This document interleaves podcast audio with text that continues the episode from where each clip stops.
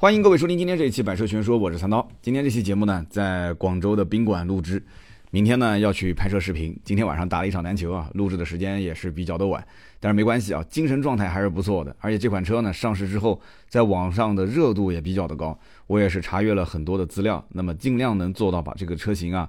给大家比较完整的展示。那么网络上面呢，也有一些相对来讲不是特别完整，或者说甚至有些错误的信息。那么我也是呃，希望在节目当中呢，给大家做一些刊物。那么对于有一些想买这个车的人呢，呃，希望对大家能有些帮助啊。那么关于这款车呢，我先给大家讲一个我的知识星球的球友买这个极氪零零一的故事。他是上的最后一趟车啊，在上市前的前十天左右把这个车给定了。那么最近特别的懊悔啊，想要把这个定金就不要了，然后直接去重新订一辆新款。呃，他是在二零二三年的十一月十五号啊，在我们的知识星球上向我做了一个提问。他说：“刀哥，我的坐标在海南三亚，计划呢明年的三四月份增购一台电动车，购车的预算二十五万以内，最少开五年以上。目前家里面呢有一个三岁的孩子。”老婆现在怀孕四个月了，工作的关系，那不能考虑特斯拉。目前呢，关注了最近网上比较火的几款车，比如银河 E 八、华为的智界 S 七、新纪元 ES。刀哥，你有什么推荐的车型吗？听说小米汽车也会在明年上半年上市。那么刀哥觉得这个车怎么样？你看他第一次给我提问的时候啊，他选车的前提其实不是根据自己的需求，而是根据网上那些。啊，呃，车的声量啊，宣传的这个这个密度比较大的一些车型，所谓的网红车型是吧？那么同时呢，大家也知道他的一个基础背景了，他呢肯定是在体制内工作，所以呢不能买特斯拉。老婆怀孕了，所以家里面等于是有二胎，而且在海南，在三亚这个城市，那么海南是所有的高速公路都没有收费站的啊，油价是比较高的，所以在海南的电动车是非常非常的流行，满大街都是。但是海南的充电价格是分三个时间段啊，也就是说。从下午应该是从四点吧，到晚上的十二点，然后晚上的十二点到早上的是九点吧，我记得，然后在早上的九点到下午的四点，这三个时间段它的价格都不一样啊，当然是凌晨是最便宜的嘛，对吧？然后早上相对来讲贵一点，然后下午这个时间段是最贵的，它是分三个时间段。我当时在这个海南试驾理想的时候，我去充电，我我我看到它那个充电价格一块五到一块六，哇，我觉得好贵啊。然后一看时间已经是下午的五点多钟了，然后旁边有一个当地人跟我讲，他说这个时间段过来充电的基本上都是车子快没电了，家里面没有充电桩的啊，就正常情况下能上午充就上午充，家里面有充电桩的话能夜里充就夜里充啊，基本是这样。那么我当时给他的回复是这样的，我说预算二十五万以内啊，智界 S 七基本上跟你没什么关系，最入门的版本没有华为的智驾，呃，你买它有什么意义呢？那么有智驾的版本二十九点八万，超过你的预算。新纪元 ES 呢，更是冷门车，看似是智界 S7 的兄弟车型，但是啊，奇瑞的这个牌子嘛，车机从鸿蒙换成了科大讯飞的系统，智驾也是奇瑞自己的一套智驾系统，所以我不是特别的看好。那么价格可能是比智界 S7 便宜个五万块钱左右，入门不到二十万，但这个钱呢花的不值。如果是二选一，一定要让我在这两个车里面选，那我宁愿是咬咬牙去买智界 S7，我也不会去买新纪元 ES 这个车。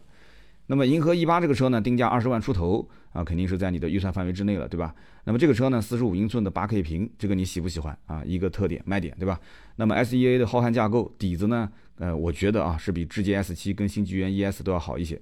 那么唯一的问题，无非就是这是一个新车啊，刚上的新车，车辆的品控还有这个软件的稳定性啊，各方面。呃，还是有待市场的考证。那么说实话，因为它至少要开五年以上嘛，我个人感觉他买车应该是属于那种偏保守型的，所以我建议他不要一味的去追新车型。新车虽然看起来硬件、软件各方面都很吸引人，但是它的稳定性啊，包括它的人机工程学的第一代产品啊，它的这种完整性或者是完善性、实用性，它不如那些已经迭代过很多代的成熟车型来得更好。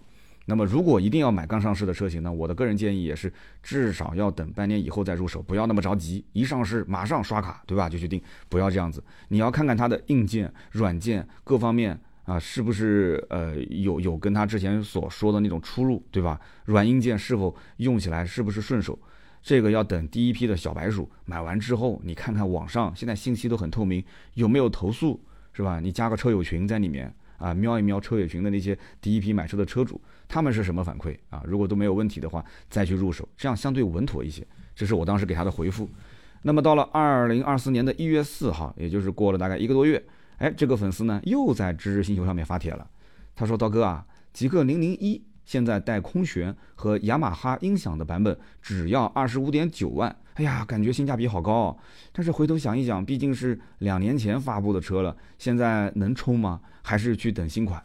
那么这里面给大家补个信息点啊，就是很多人会讲说，哎，极氪零零一不是这一次刚刚新款调价调到二十六点九万吗？呃，之前的指导价都是三十万，它怎么二十五点九万呢？”前两天的新款极氪零零一指导价二十六点九，网上有很多人解读说是在老款的基础上下调了三点一万，这个信息其实是错的。为什么呢？因为老款虽然指导价是三十万起售，但是呃从去年的八月份开始，极氪零零一的指导价虽然没有变，但是终端的优惠价格全部统一统一到二十六点九万起售，呃也就是优惠三万多。那么换句话讲，就是说，呃现在新款的指导价等于就是之前老款的成交价。它其实没有变，啊，其实没有变，并且之前老款极氪零零一在这个二十六点九万的基础上，还可以赠送空气悬架和二十八个扬声器的雅马哈音响，啊，这两个都是免费送的。那么最后一批买老款极氪零零一的车主，其实到店里面还能再谈个一万块钱左右的优惠，啊，有些库存车啊，有些展车啊这些。那比如我们这位粉丝，他看的是八十六度电的 V 版。啊，裸车二十五点九万拿下，就说明他又谈了一万块钱的优惠嘛，对不对？这个它不是展车啊，这就是正常的订车啊，还能谈一万块钱的优惠。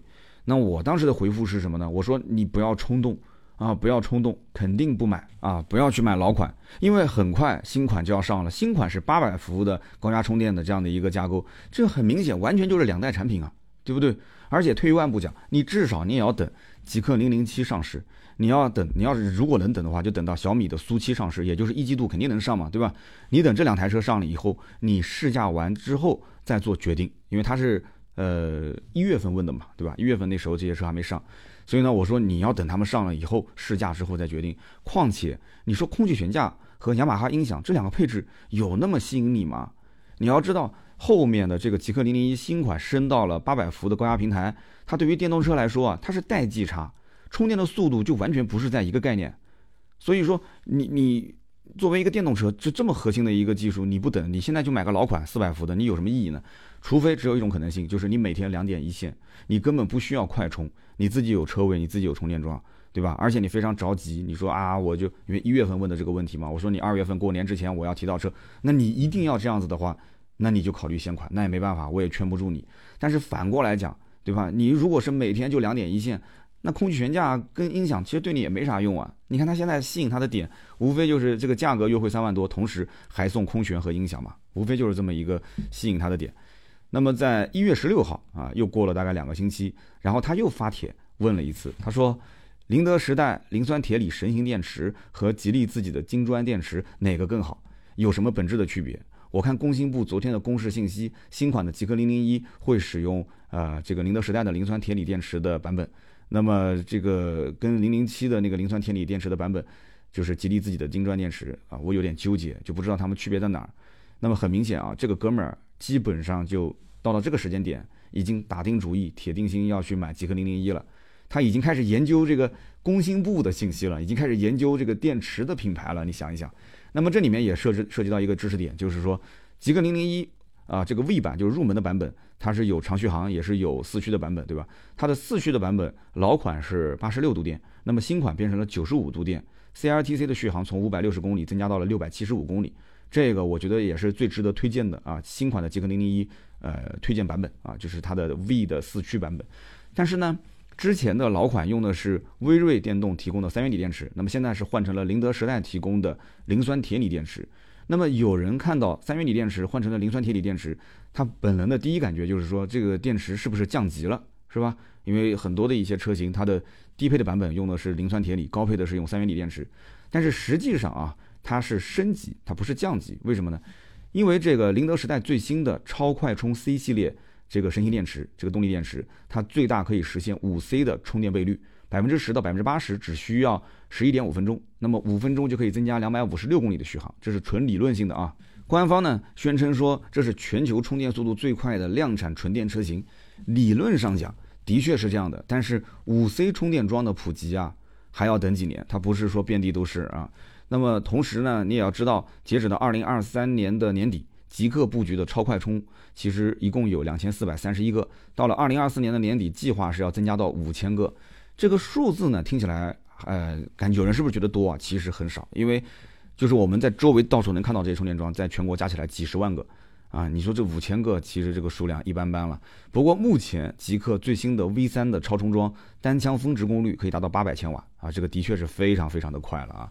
但是呢，大家还需要注意一点，就是这个五 C 的充电桩啊，如果想要呃满功率的去给你这台车充电的话，你可能需要碰碰运气了。这话怎么讲呢？就是说，如果这个充电站的车已经是非常满，大家都在充电，那你一定是跑不满啊这个五 C 的功率的。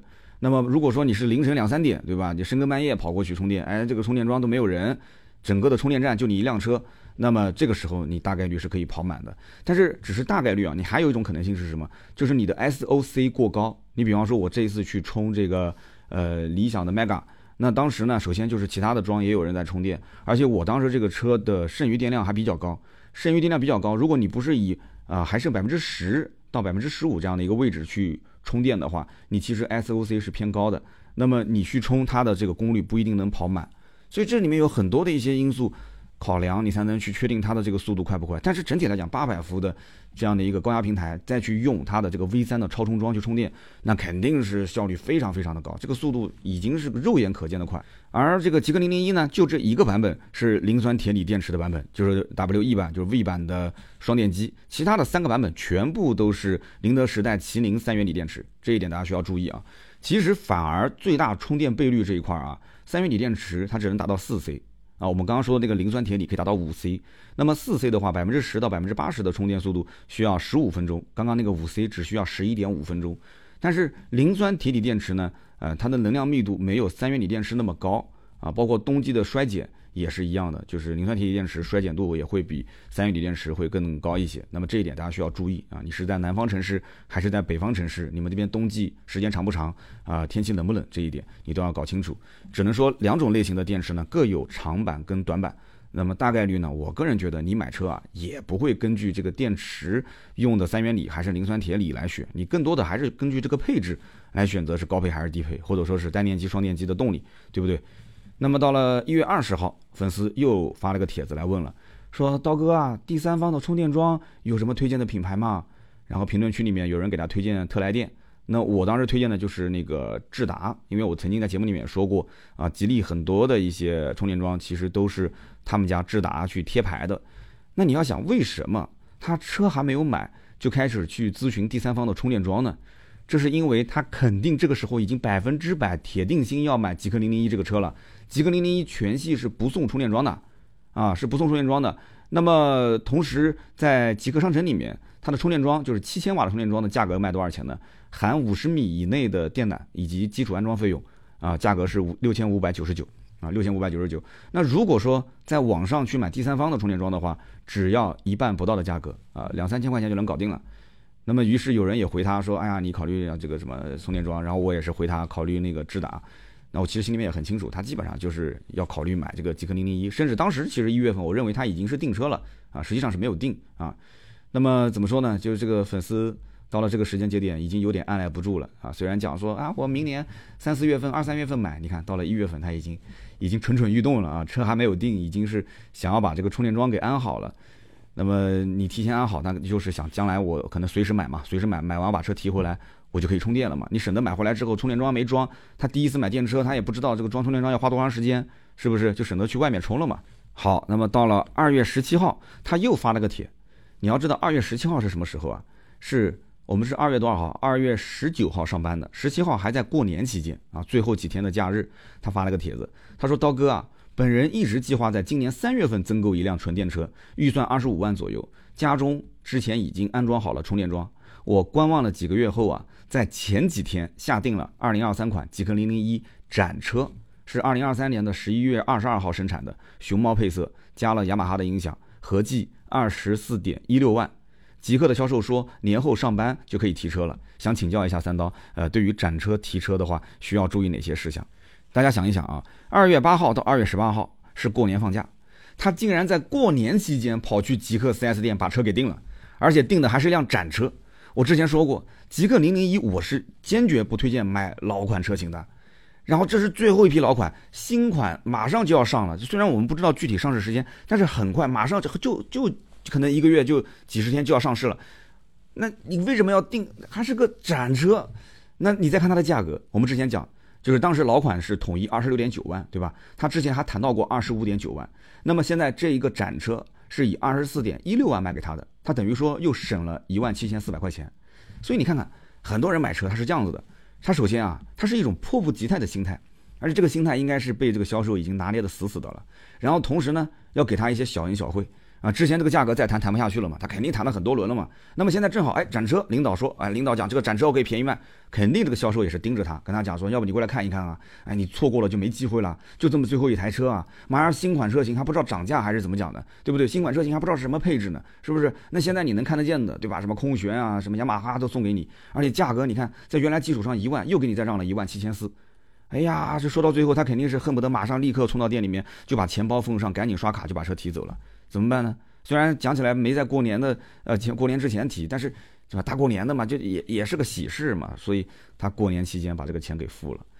哎呀，所以我就有点后悔，我有点我有点当年这个给他回复的时候啊，说话不够犀利。我当时应该回复的再犀利一点，我把他给骂醒，就不要买，不要买，不要买老款啊，就要等新款啊。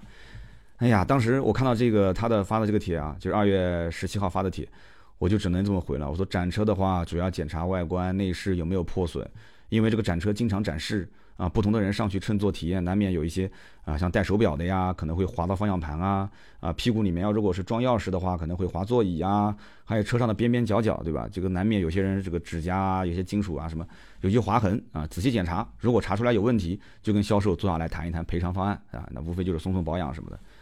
那么到了二月二十八号的凌晨四点五十六分，他又发了个帖。二月二月二十八号啊，他前面那个帖子是二月十七号发的，又过了两个星期。他说：“求助各位大佬帮帮忙，分析分析。我已经买了二三款的极氪零零一展车，还没有提车，我现在要弃单吗？销售和四零零都说定金是肯定不给退的。看完了新款极氪零零一发布会，我真的有点懵啊。哎，他说这个哎，我能怎么办呢？我看到他的帖子，我也只能哎呀。”我我我看完之后，我也是一言难尽啊，对不对？就是怎么怎么讲呢？叫订了老款，而且是展车现车，就在展厅里面等着你呢，就在他的那个仓库里面等着你提车呢。销售肯定也是，我都能想象的出来，催了无数遍了，赶紧来提吧，也是怕这种夜长梦多。马上新款上市之后，这个车主可能会有有些变化。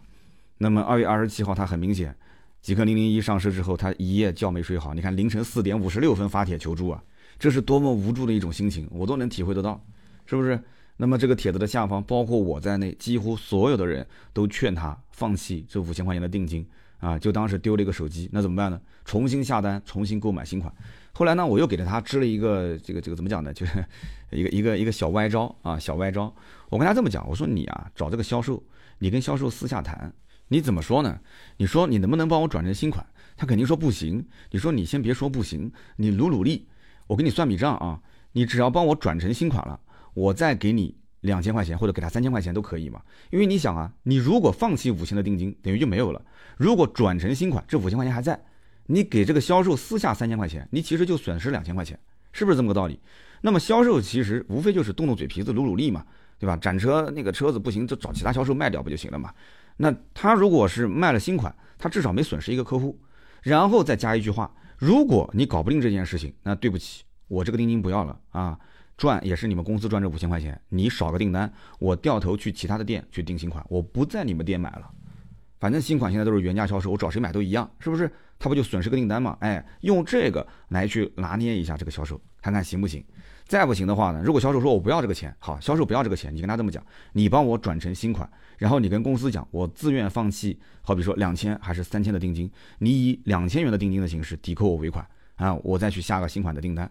你看这样的行不行？或者说再不行，再退一万步讲，就是你比如说说，哎呀，这个我们 app 里面下单，呃，我们不能给你重复下单啊。OK，那你到时候送我价值三千元左右的一些什么贴膜啊、隐形车衣啊，或者是积分啊，或者是装潢啊，反正你弥补我之前这五千定金的损失，能弥补个两三千块钱，我还是在你们店订，这个东西都可以谈的嘛。这个这个这个完全是可以跟他坐下来好好协商的。我相信新款他也缺订单，是不是？所以我给他支了一个小小的一个歪招啊，我不知道最后他。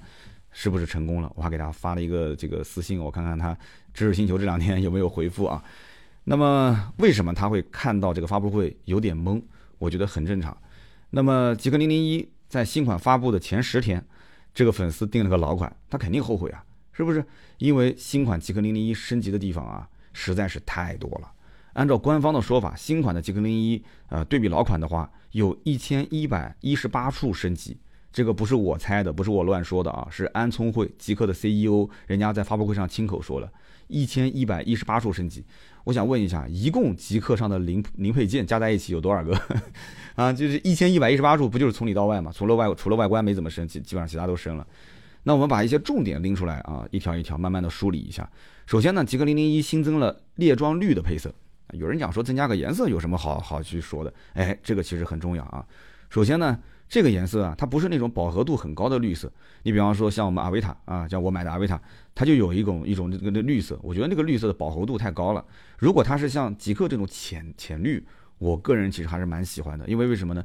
它这个颜色有点像之前极客 X 上面的那个叫行青绿的那个配色，那个其实我我跟我老婆都挺喜欢。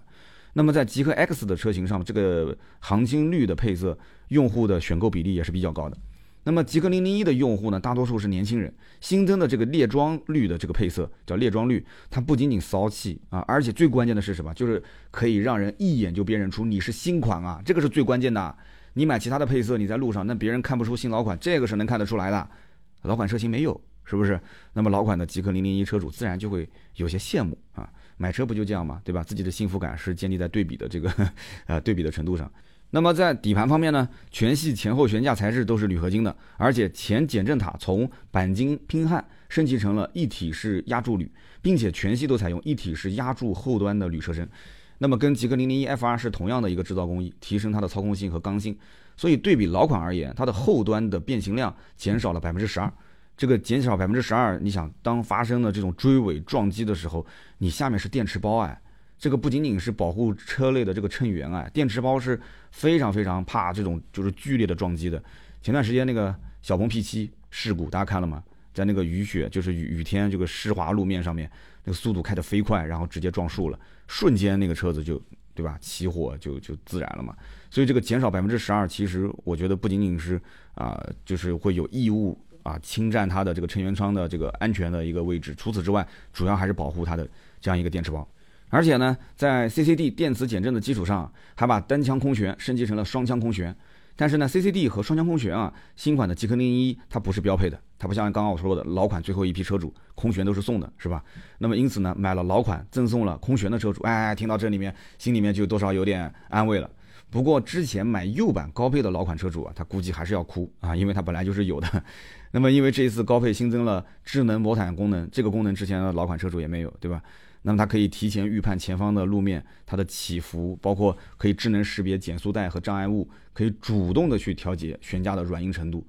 那么除此之外呢，就是雅马哈的二十八个扬声器的音响，新款现在也是全系标配。所以你看，老款车主最后一批是送的啊，你还以为说啊新款这个不可能标配？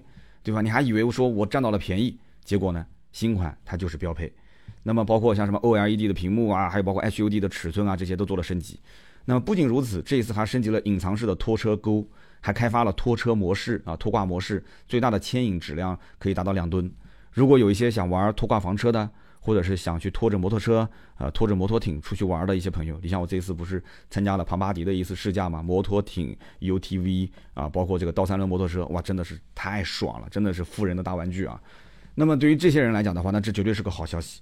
那么这一次呢，新款还增加了弹射模式和漂移模式啊，包括 Sport 版本它还会有一个赛道模式。不过好消息是什么呢？就是这个弹射模式、漂移模式啊，老车主二季度也可以通过 OTA 升级。好，那么接下来要讲一讲极氪零零一升级的重头戏了，就是我前面提到的全系标配八百伏高压系统，而且是全站八百伏，全系标配高性能碳化硅的电驱，单电机从两百千瓦升级到了三百一十千瓦，零百加速从六点九秒提升到了五点九秒，双电机从四百千瓦升级到了五百八十千瓦，零百加速从三点八秒提升到了三点五秒，车内的座舱芯片也是从八幺五五升级到了八二九五。那么算力肯定是提升了嘛？更夸张的是什么？全系标配最新一代激光雷达，等于说啊，新款极氪零零一从架构、三电到座舱和支架全部通通都升级了。所以你说买老款最后一批上车的车主，他能不懵逼吗？他肯定懵啊！啊，关键是价格跟老款还几乎一样。是不是？他好歹定的，他就我们这个车呃粉丝，他定的还是一个展车，他二十四万多。但是他如果是二十五万九，他他如果是没没还价二十六万九定的话，那真的是一模一样啊。那么订购老款的车主，他怎么可能不懵呢？那么另外呢，新款的极氪零零一还全系标配第二代的全域热管理系统啊，这是很多人比较容易去忽略的一个升级的点。其实一台电动车续航达成率高不高，充电效率快不快，不仅仅是看电池技术，也看。热管理技术，那么按照官方的说法，这一次不仅仅是能把电池、电驱的热能管理好，还可以把智驾和座舱芯片的热能通通都利用起来。通过自研算法，自动切换二十二种工作模式。啊，官方说，哎呀，对比行业的平均水准，热管理的能耗最高能降低百分之四十。其实这一点呢，我觉得啊，就是你光听数据肯定是不行的，对吧？你比方说什么冬天，那肯定是要把这个热管理，就是给这个电池包加热嘛。那到了夏天，你要让它散热，那其实。这个都是理论上的，你说别人家没有吗？别人家也有，对吧？你说我比平均的水准降低百分之四十，我最终还是要看实际的效果。看什么效果呢？第一个，我要看冬季的充电效率高不高，对吧？这个你跟老车主对比一下就可以了。第二个，我要看跑高速，特别是冬天啊，开着暖风跑高速的时候，它的实际的续航达成率高不高？这个第一个看能耗，对吧？你的表显的能耗是多少？第二个，你看你真正的啊，如果你能开到几乎是没电的话，你就跟老款比一下嘛，对吧？你的 C R T C 续航如果是六百七十五，那你最终你跑高速，冬天开暖气，你排到开到了四百，还是开到了四百五？如果老款车主讲说，我只能开到三百五，你现在新款开到了四百五，哎，那你就确实厉害，那肯定是效率就提高了嘛。但是我觉得一百度电可以比。如果是双电机那个新增的那个磷酸铁锂的话，还没什么可比性，对吧？因为电池包的材质也换了，电池的这个度数也增加了。那一百度电的话，是完全能够比得出来的。如果是真的效率提高的话，那你这一次的热管理升级确实有用啊。如果说大差不差的话，那我个人觉得，那这个效果就不是特别的好，对吧？所以说还是有待考证的。这就是为什么新车我不建议马上立刻就下手呢？有些东西你还是要去观望一下的。那么我们接下来讲一讲，就是吉利为什么对于极氪零零一这款车这一次新款啊，就感觉用力啊发力有点过猛。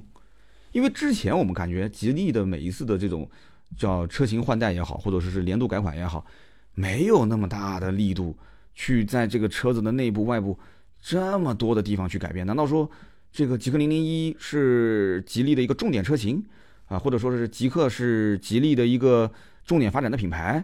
其实呢，我感觉都不是。这里面呢有一个故事，你要把这个故事听完，你其实就明白这里面的道理了啊。之前呢，雷军去吉利呢这个工厂考察啊，是过来学习的，对吧？那李书福嘛，肯定就是呃，就也客客气气的嘛，哎，来来来，参观参观，学习学习啊，我们也要向你学习啊，对吧？你的这个生态链做得非常的好，那么以后呢有机会我们合作啊，那肯定都客客气气的嘛。结果呢，考察完回去之后，吉利研究院的院长。就带着二十几个骨干直接跳槽到了小米汽车，所以你想想看，你当面跟我说的你好我好，对吧？你这突然就端了我的老窝了，你把我的这个这个核心人员都给挖走了，那你说他气不气？他肯定非常的生气嘛，是不是？所以因此呢，极氪零零一直接对标小米苏七，那么小米苏七三月份啊，就当时预估应该是三月二十八号上市，那直接就得要端了他的老巢，是不是？就得给他施加施加的压力。我估计这一次的极氪零零一啊，可能是两代或者是明年年度改款的这些，呃，要改的地方都放到今年的这一次全部给它改了，所以你就能看到这个产品现在是我的妈呀，就是从头到尾从里到外就除了外观没怎么改，可能来不及改了，就是反正就是全部都给它改掉了，就是为了去狙击这个苏七的上市，就要给所有的消费者看到什么叫做性价比，什么小米汽车年轻人的第一辆车啊，极氪零零一我说了算。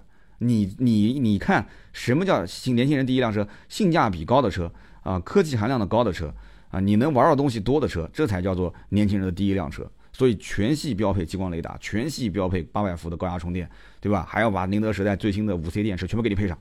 哎，那实际效果好不好？那就等后面车上市之后，对吧？第一批车主试用下来，再去对比对比。小米苏七用的好不好啊？小小米苏七毫无疑问，它的定价肯定要盯着极氪零零一，我都不用去猜它价格定多少钱。那现在极氪零零一二十六万九起售，对吧？小米苏七如果低配还是四百伏的充电平台，它肯定不能定这个价格嘛，它还要定的再低一些。所以你甭管它怎么说，我们的价格呀啊不会定的那么低。你甭管雷军怎么说，现在大环境就是这样，是不是？所以解释一下啊，为什么极氪零零一这一次的改款那么猛？这里面还是有点小故事的。那么可能有些听友啊，听到这个位置会觉得说，今天这一期怎么感觉听起来像特约啊？因为前面都是说它这个好那个好，那人家改款上市，一千多个地方啊有升级，那你不能不说好呀，对不对？而且这个车在网络上现在新款呼声确实非常的高，好评确实非常的多，对不对？那我不能说还要去挑刺，说这个不不行，那个不好，你还有些什么地方没有改，不够完善，那这个就有点鸡蛋里面挑骨头了嘛。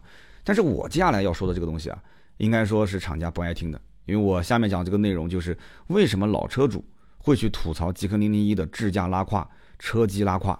哎，很多人就特别想知道背后的原因嘛。在网络上靠那些什么短视频平台，一分钟、两分钟根本说不清楚。现在图文基本上没人看了，长视频更不可能有人去说这里面的背景，因为根本就没有流量嘛。那么咱们音频平台就把它展开来，好好的讲一讲为什么它的车机拉胯、智驾拉胯。极氪零零一呢是二零二一年十月份上市的，至今呢两年半不到，累计销量十六万零九百九十六台，这个成绩其实已经算是非常不错了。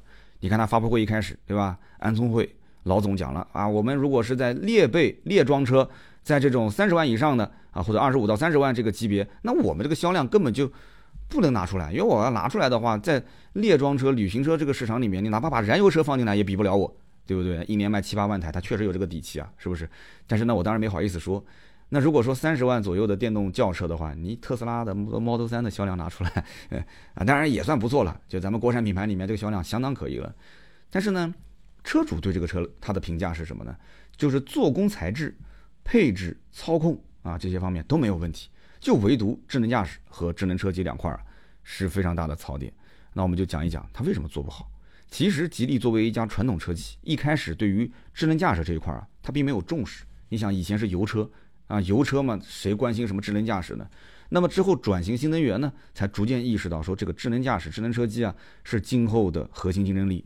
于是呢，在二零二零年的九月份啊，你要知道，极氪零零一是二零二一年上市的啊，在二零二零年的九月份，吉利跟 Mobileye 这两家公司呢，就共同宣布将在智能驾驶方面进行合作。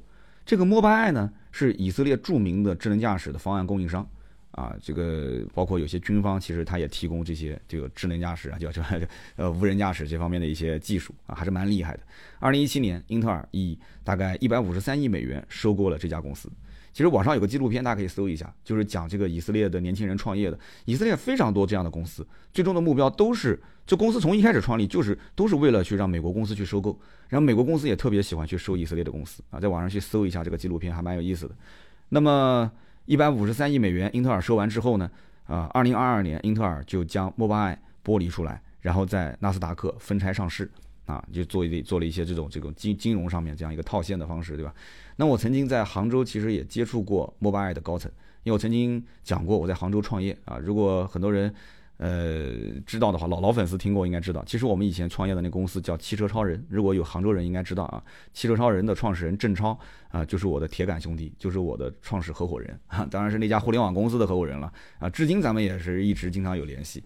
那么这家公司，其实我在当时汽车超人的时候，呃，我跟他合作，呃，不叫合作吧，就当时摩拜爱是想跟我们有一些业务上的往来，然后认识他们的高层，然后当时跟摩拜爱的高层接触下来，我感觉像什么？我就感觉他们就像是一个跨国的，就类似于像国企一样的这种工作模式，就任何的事情都需要去层层汇报，而且在谈论他们的相关技术的时候，就总感觉听起来啊。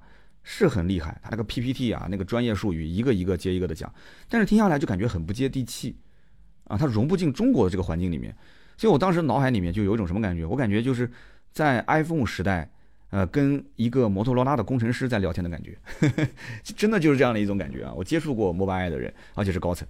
那么在吉利看来，这个 Mobileye 呢，作为纯视觉感知方面技术呢，是可以跟特斯拉比肩的行业头部公司。那么，与其自己慢慢哼哧哼哧的从零开始去发展智能驾驶，那不如说直接跟他合作，加速去补齐智驾方面的这个短板。哎，这个路子其实在当时这个时间节点，你去看的话也是对的，因为它确实发力晚了，对吧？像什么小鹏啊，对吧？这些公司，包括哪怕就蔚来啊这些公司，从一开始他们就很明白，就是我做电动车、智能驾驶、智能车机，这绝对是我的核心竞争力。我车子当时在开发的时候，我就已经把这些事情全部放到议案上面同步来发展了。但是传统车企它不是这样想的。它能做到今天这一步，其实已经算是比其他的一些传统车企要强很多了，所以当时就想加快、加速，就跟这个 Mobileye 去合作啊，缩小跟对手的差距。但是呢，后来发生的事情呢，极氪零零一车主应该都知道了，第一批车主都非常非常记忆犹新。原定于二零二一年秋季开始推送给用户的这个智能驾驶功能，那么一直跳票，长期跳票，推迟了将近一年多，才推送了推送什么呢？推送了这个 AEB 的功能，ACC 的功能，也就是最最最最最最基础的 L2 级的智能驾驶辅助才开始用，这是一年多之后。那么最早一批极客零零一车主其实是在应该二零二一年的九十月份拿到的车，对吧？到了二零二二年甚至二零二三年年初，他才开始能用到，等了这么长时间，等了这么久。而且才仅仅开通了 L2 级智能驾驶辅助，那大家已经很不满意了。结果用下来更是槽点不断，比方说 AEB 的误触发，比方说 ACC 的加速突兀这些问题啊，这些都是客观存在的。我觉得厂家不用去回避啊。如果有吉利的厂家听到了，说三刀老师，你你怎么在说我们这些不好的地方？这该让大家知道，对吧？过去的事情大家你不说他不说，在群里面他自然也会知道，对不对？所以那个时候厂家也是被这个投诉啊搞的是焦头烂额。对吧？那个不是有个什么车质网什么什么投诉三幺五啥的，全是这方面的车机跟支架的投诉。所以呢，吉利就火速召唤以色列的专家来吉利的工厂去加快升级，去改进这些 bug 啊！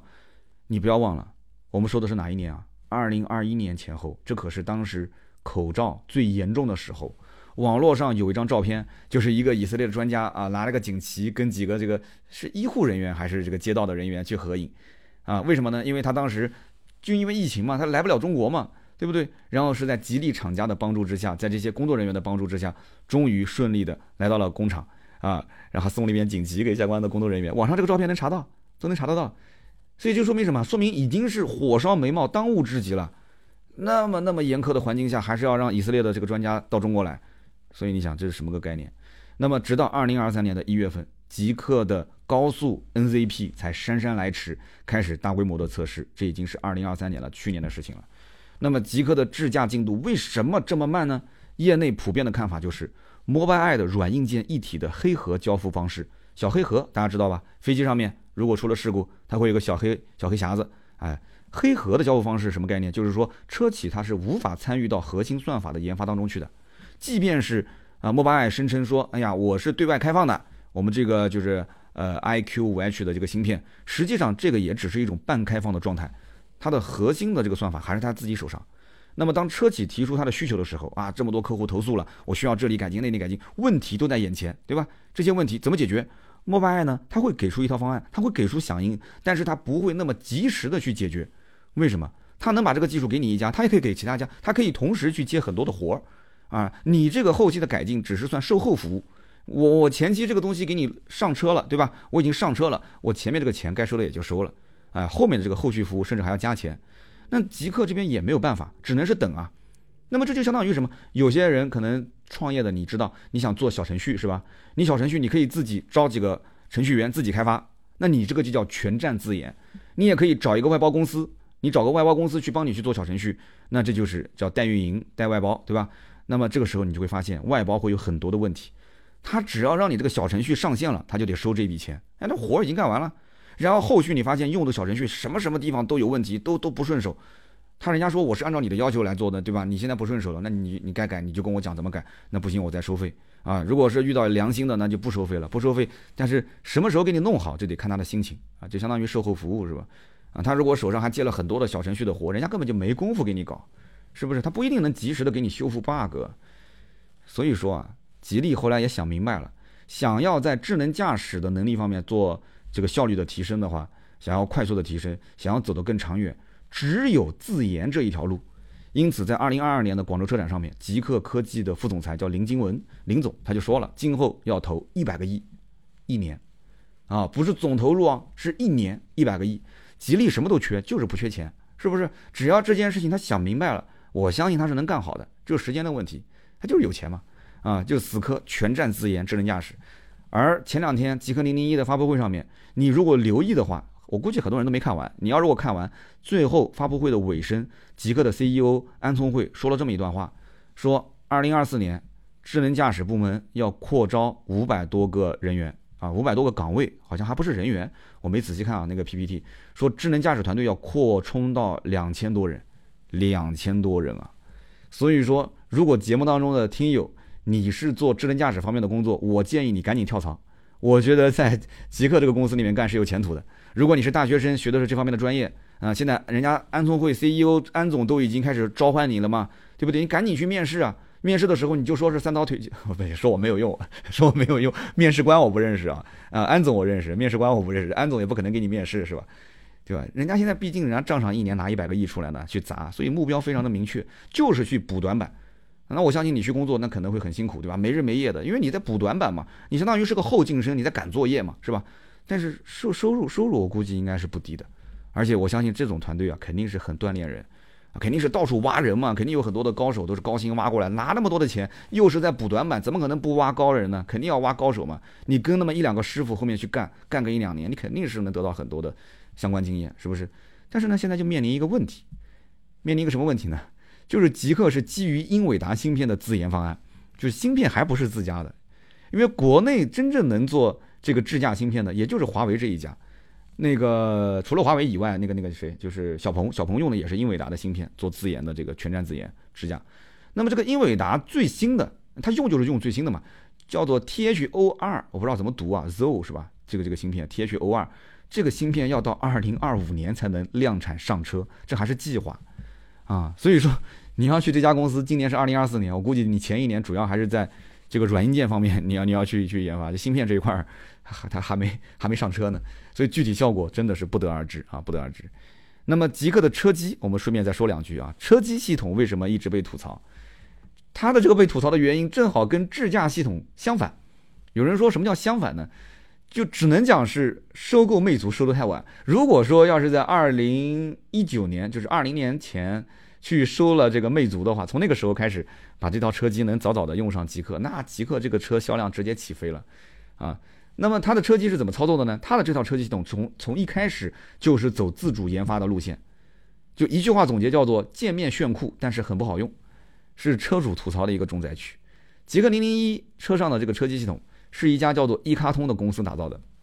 那么早期呢，我跟一卡通也接触过，我就感觉呢，这个公司的高层确实是搞技术的，就说技术这一方面，你跟他聊，他确实一看那个那个那种作风、讲话的那个风格，就是技术范儿啊。也是个比较年轻的公司，我接触都是很年轻的一些工作人员。那么这一家公司是二零一七年才成立的，也是非常年轻的公司，距今也就才六年啊七年时间。那么是吉利控股集团战略投资的一家独立运营的汽车智能化科技公司。那毫无疑问啊，吉利旗下的品牌初期应该用的都是他们家打造的车机系统。可是这家公司成立时间不长，它需要做的事情却很多啊，主要是有三件，我一个一个讲。第一件事情呢，是它既要做系统。又要做硬件啊，苹果就是这么干的，华为也是这么干的，它也要这么干，是吧？那么极客零零一和 smart 精灵一号这些车型上用的系统都是一卡通开发的，同时呢，它还要造车机芯片，你没有听错啊，它要造车机芯片。二零二一年十二月份，一卡通就发布了国内首款七纳米的车规级智能座舱芯片，叫做龙鹰一号啊，某几项的性能啊，核心性能说当时已经可以对标高通的八幺五五芯片了，听起来很厉害，是吧？但是很可惜，发布之后一年多的时间内没有声音，没有图像，就不知道这个芯片去哪儿了。然后直到去年，大家知道那个领克零八上市，对吧？领克零八上市，你才看到了一条信息，搭载的是龙鹰一号芯片，一直到二零二三年这个芯片才上车量产。可是你要知道，领克零八用的是什么车机系统啊？不是一卡通用的这一套系统啊，是魅族一起开发的 Flyme Auto。所以用的是最新的 Flyme Auto 的系统，然后用的是一卡通开发的龙鹰一号芯片，那就很明显，吉利已经看出来了，这套车机系统就没有必要再在新车上去用了，对吧？但是这个芯片看起来还是挺靠谱的，而且在领克零八上面，我当时用下来还蛮流畅的。好，那我们再讲第二件事情，第二件事是什么呢？就是做智能驾驶。那有人可能会好奇了，说，哎，一卡通你前面说了半天，它不是一个车机的呃造系统的公司啊？啊，它它这怎么搞智能驾驶呢？它为什么不能做智能驾驶？谁跟你说这个公司就只能做车机，只能做芯片啊？原因其实很简单，因为一卡通的一大投资方是美国的激光雷达公司，叫 Lumina 卢米纳包括那个沃尔沃上面用那个激光雷达也是卢米纳，这个是非常有名的一家激光雷达公司。那么搭载激光雷达的极客零零一，其实早几年就已经在测试了，只不过这次新款的极客零零一才刚开始标配。那么这是第二件事情。第三件事情呢，就比较简单了，就是赴美上市。在二零二二年十二月二十一号，一卡通科技赴美上市成功，成为了第一家在美股上市的中国汽车智能化创业公司。所以你想一想，一家二零一七年才创立的公司，在短短的五年时间内，因为它是二零二二年上市的嘛，它要干三件大事。它还是一个创业型的公司，对吧？又要做车机，又要做芯片，又要去上市，还要去做智能驾驶。你觉得它能把每一件事情都干好吗？我个人觉得啊，它能把两件事情做好就已经很不错了。你看人家这个芯片，对吧？在领克零八上用的也流畅度挺好啊，挺不错的。然后你看第三件事情，美股上市，它也上了，相当牛逼了。为什么？你要知道，二零二二年是什么概念啊？那几年中概股在美国遭遇了什么？大家自己想一想。买过滴滴股票的人就不用我多说了吧。所以他第一件事就这个车机做的烂一点，这这不情有可原嘛，是吧？那就明显听出来我是在调侃了，是吧？就情有可原嘛，是吧？那么这一次呢，极客新款的零零一上市啊，说是用的新一代的 Mobileye Evo 的平台，用的是最新的激光雷达加上视觉融合的方案。那么听了我刚刚前面的这么多的描述，大家应该都明白了吧？其实这只是一个保守的方案，而且目前来讲啊，也改变不了了，因为它已经跟这个呃 Mobileye 是深度绑定了。那么你指望说，呃这家的这个叫 Mobileye 的公司，它的智能驾驶系统能够超越华为跟小鹏，我个人觉得很难。就相当于说你让摩托罗拉去超越，咱也不说苹果了，你去让它超越小米跟华为，我觉得真的是很难，短时间之内几乎是不可能做到的事情。所以极客才会。啊，非常的大气，就是说，哎呀，我现在直接我把价值三万五的智能驾驶系统，我全部送给你，免费送给你，对吧？那么新老客户，你就你就觉得说哇，太划算了。其实这套系统你懂的，就等于是送了你一个摩托罗拉手机嘛，是吧？那么而且告诉你终身免费都能用，因为像我们这个华为的 ADS 二点零支架，你要想把它全部开通的话，啊，城市支架也能用的话，你还要花钱啊，还要一次性买断花几万块钱，它都是免费用啊。那么换句话说啊，其实这只是一种营销方案，没办法了，就只能是这样了，对吧？你只能是等到有朝一日啊，极客的这个自己的全站自研的支架系统真的上了以后，其实我觉得上了以后也跟老车主没什么关系了。那可能下一代或者下下一代的极客零零一芯片用了这个英伟达的那个时候，哎，那这个支架系统在慢慢的发展，可能会越来越好。所以我们只能是指望 Mobileye 啊，就稍微给点力吧。你对吧？你这个吉吉利这么大个客户，你得要好好招待，不行成立一个中国分公司，就建在吉利公司旁边不就行了吗？是不是？我也是劝买极客零零一的车主，你多开开，多用用这个智能驾驶，虽然不太好用，因为你用的多了，他为什么要免费送给你用啊？他就是想让你多用嘛，多用的话，后台收集这么多数据，它的这个颗粒度啊，它不就对齐了嘛？就颗粒度就饱满了嘛？你那它相对来讲进步能稍微快一点，所以这个大家还是多用用啊，多用用。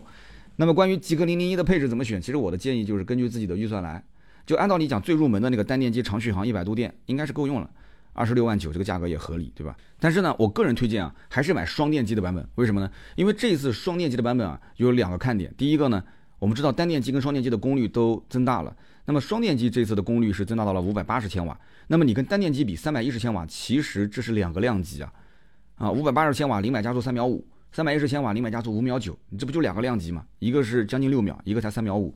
那么极氪零零一这么好的底子，这个动力肯定是刚需啊。所以说这两个如果说配置都几乎一模一样，然后动力上差距这么大，我个人觉得双电机更合适。同时你不要忘了，相对于之前的双电机的 V 版，这次新款的电池包也增大了，续航里程也增加了一百多。而且你看它的续航里程，其实跟一百度电的单电机 V 版的话，也就是少了七十五公里啊。是不是？所以我怎么看都觉得说是双电机的 V 版比单电机的 V 版的性价比要高很多。那么剩下的这个密版跟 U 版这两个版本就根据自己的需求了。呃，每上一个档就要加三万块钱，那无非就是动力啊、续航啊、配置的增加。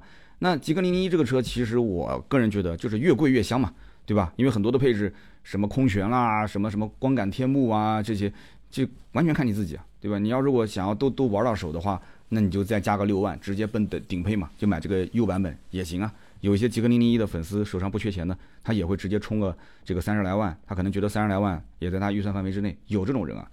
那么接下来说说它的这个销售权益啊，我给大家再解读一下啊，就是说，可能你现在会觉得啊，新款肯定是按指导价来卖，是吧？但是呢，你不要忘了啊，吉利现在是给二十一万极客的老车主每个人发了一万块钱的尾款抵扣券，就是按道理来讲。这个应该是老车主拿来买，对吧？首任老车主，然后去买完之后，新车跟老车是同一个人，你才能去抵用。但是呢，从以往的经验上来看，其实啊，没有那么严格啊。你只要能找到个极客的老车主，对吧？你跟他说这一万块钱的券，你稍微价格低一点抵给我，然后我我买过来之后去抵，完全是可以的。你就是不用找，你找个销售帮你去也能搞得定，你相不相信？你要如果说真要找，你去闲鱼上搜一搜。我在做节目之前还真的去搜了一下，很多老车主在卖这个券啊，很多人在卖啊，而且这个标题起的也非常的炸裂，叫“老车主泪奔，等等党胜利，挥泪甩卖一万抵扣券，只需五百元”。有人挂九百九十九，反正都是瞎挂嘛。有人挂三百，有人挂五百。哎，这种这种券，你给他五十块钱，人家都给你了。天生他也不会买车，对不对？他不买车，这个就浪费，而且只能到三月三十一号用。你实在不着急，你就等到三月二十八号、二十九号，他就差那么一两天就用不了了。你拿过来马上就能抵，是不是？然后呢，你就跟他谈，你说给你五十块钱吧，啊，反正你不用，你也就浪费。你要用五十块钱，你就拿拿拿去搓一顿嘛，对吧？吃个烧烤也是香啊，是不是？虽然说这个听起来有点残忍，但是。这个抵扣之后啊，你想一想，二十六万九的 V 版，你现在等于说二十五万九就可以拿下，是不是？那不仅如此，V 版、密版现在还免费升级二十一寸轮圈啊，然后 Brembo 的四活塞刹车卡钳，就是制动性能高性能套装嘛，价值一万六。U 版还可以免费升级到二十二寸轮圈，然后 Brembo 的六活塞刹车卡钳，那么价值两万块钱啊，官方说两万就两万是吧？然后这个列装绿啊，包括呃这个玉光橙啊、极净蓝啊这些配色。呃，如果你现在不买，你后期选装六千块钱，现在都是免费送。那么再加上之前讲的这个所谓三点五万的啊 ZAD 智能驾驶辅助系统免费送，你看三万五、一万五啊、一万六、六千，这七七八八加在一起多少钱了？都五六万了，是不是？那五六万这个便宜不白捡，就不捡白不捡，是吧？你这够不够打动你？能不能打动你了？还等什么小米速七啊？还看什么特斯拉 Model 三啊？是不是？行吧，今天就聊那么多极客零零一啊，这个我也不知道大家听下来是感觉。公正客观，并且长知识了，还是觉得我在被充值，还是觉得说，哎，这个讲的挺好啊，这个很多的一些这个点，对于我买这个车啊，听完之后豁然开朗。希望大家啊在评论区跟我多多交流。咱三刀呢，现在也回归说车了，我也被各位骂醒了，咱也不聊什么身边事了，烦死了，天天我聊这聊那，聊这个你也不喜欢，聊那个你也不喜欢，让我说车，说车吧，说说说多了，你看我这几期聊的还是热门车型，还好一点，大家都说哎还行还行，听起来还可以。我马上过几天，哎，给你搞一个冷门车，你马上又过来骂我了。这车有什么好说的？啊，这不浪费我的时间吗？所以这个，我跟你讲，我缺一个好的运营，哎，所以大家如果有希望在南京工作，哎呀，这个之前成功运营过几个大号的这个经历，你可以跟我谈一谈啊，我给你，我给你双倍工资。你但是你你你要给我看你以前的工资条啊，你别你别乱说啊，我给你双倍工资，来我们公司给我搞搞运营。是吧？选题这一块儿，我宁愿多花点钱，我也不想被人骂啊。嗯，行吧。今天呢，关于极客零零一，咱们就聊那么多啊。大家有什么想说的，也欢迎在评论区交流啊。如果想买这款车啊，你不要以为说我刚刚说的这些什么权益拿到手就已经足够了，还有我呢，我才是最大的权益啊。什么新车发布会权益啊，不用看了，我就是权益，你找我就可以了。联系盾牌啊，我回头帮你，对吧？就是操作啊，操作操作。想要买极客零零一找我啊，联系盾牌微信是四六四幺五二五四四六四幺五二五四。好的，那么接下来是留言互动环节。上一期节目呢，咱们聊的是高和汽车啊。那么有人呢，呃，想让我呃带一句话给兔子，说这个兔子的节目里面，当时对于高和是非常认可的，说这个兔子讲这家公司很神秘啊，他的资金深不见底啊，所以当时有一个听友还去交了五千的定金。啊，最后还好这个车没提啊，但是定金也要不回来了，所以找找兔子要啊，对，找兔子要，到到我们公司来找他。嗯，我当时其实也说过类似的话，但是呢，我其实不认可他的模式，因为我觉得这家公司它的，我反复强调，它不是以造车为目的的，它造的车只是为了去塑造塑造它一个所谓的科技公司的形象，它就是一个这个组装公司，就把那些零配件组到一起去，就是个组装公司，没有什么核心技术。我我一期节目聊那么长时间，难道你只听到了说这家公司很神秘啊？这家公司资金深不可测，你就听到这两句吗？对吧？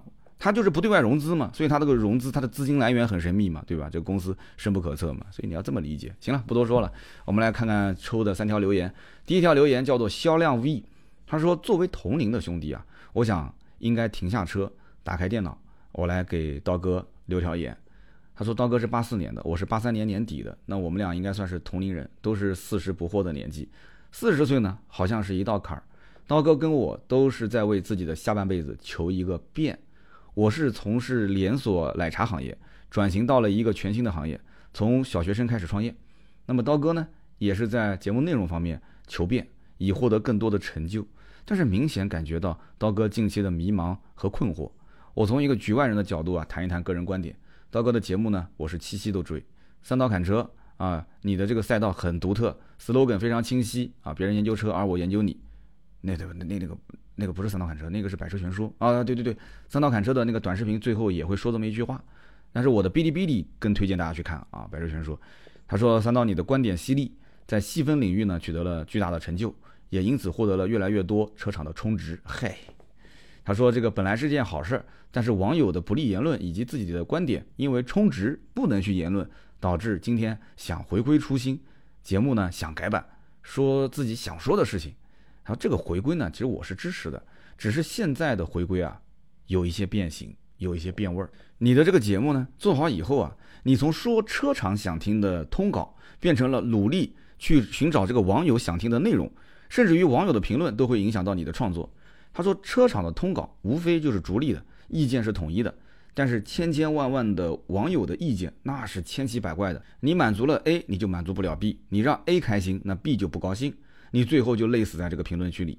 他说，回归初心，回归的是你想说什么，而不是大家愿意听什么，这是最重要的。哎，我觉得这句话真的很打动我。他说，这也是为什么早期大家愿意啊聚在你的身边听你侃天侃地的原因。他说，在这里啊，我也分享一下我的个人观点。为什么大家愿意听你说车、说身边事儿、说热门话题呢？当一个热门事件发生的时候，大家往往只会看到事件的一面，而如果听了你的观点呢，能够看到事件的第二层级，甚至因为你深耕这个行业，看到了第三层级啊，比如说。像你最近这一期高和的停产的节目，大家能够看到的是第一层级，都知道高和汽车卖的不好，自然就关门歇业了，是不是？大家甚至还会幸灾乐祸啊！想当初幸亏没有去选这个车啊！那些买了这个车的人，那以后怎么办呀？啊，这是大家的第一层级的想法。但是呢，你传递给大家第二层级的思考，就是高和不仅仅是一个车企，它也是在推动很多地方经济的发展，是当时地方经济很多啊发展的一个非常重要的一步棋。如果说这步棋走对了，那么对于当地的经济发展、人民的收入水平会有很大的提升、很大的帮助。而且新能源本身是大势所趋，对不对？所以拿这种投资也是顺理成章的嘛。那么今天这一步棋失败了，虽然说不会影响到大家，但是作为包括什么青岛啊、盐城啊当地的这些当地的这个经济发展、当地人啊，应该还是比较失望的。那么带动其他城市的网友，他也会想：那我们城市的汽车工业呢？是不是？他们的今天的命运是否良好？是否能为自己的城市的汽车工业做些什么？那么记得谁说过？当你看的比别人高的时候，别人会仰慕你；当你看的比别人高两个维度的时候，别人就会追随你。就像你之前请的那个嘉宾依然啊，在节目当中就非常敢于表达自己独到的见解。那无论跟刀哥的意见是否一致，他不会因为你是主持人或者是大网红，他就去妥协。但是需要注意的一个点就是，发表的观点一定要高几个维度。要说的网友心服口服，这个是源自于你对于这个专业的深度知识的储备的宽度。这不在于说是今天你谈车，还是谈身边事，还是热点事件。只要你谈的这款车啊，是一个稍微热门一点的车型，那么话题在具备广义性，身边事能引发共情，那你就有基础的热度。再通过你的深度解读，引发大家的认同、仰慕或者是追随。哎，但是切记不要在节目当中抱怨，大家是在花时间成本的啊。大家在花时间成本是要提升自己的见解，拓宽自己的思想边界，这一点你一定要切记。他说个人拙见啊，只是看到这么多年的兄弟遇到困惑了，应该要尽自己的一点努力来帮帮兄弟。那么人在翻越下一座山的时候啊，想要攀登山顶的时候，一定会遇到困难的。就像郭德纲说的，作为一个出色的艺术家，那肯定会有人喜欢，有人讨厌，天下没有黑粉，都是朋友。今天的刀哥呢，其实你已经是在向着另一座高峰去攀登了，你已经是在路上了。祝你成功，非常感谢，感谢这位兄弟啊，果然是八三年年底，比我大半岁，认知见解啊，站的高度维度，我觉得都比我要要厉害很多。这里面我觉得有两句话是非常非常点醒我的。那么一句话就是，一定要想清楚你要表达什么，就你你要找自己想表达的东西，而不是去。想要厂家高兴，或者是想要粉丝高兴，都不是。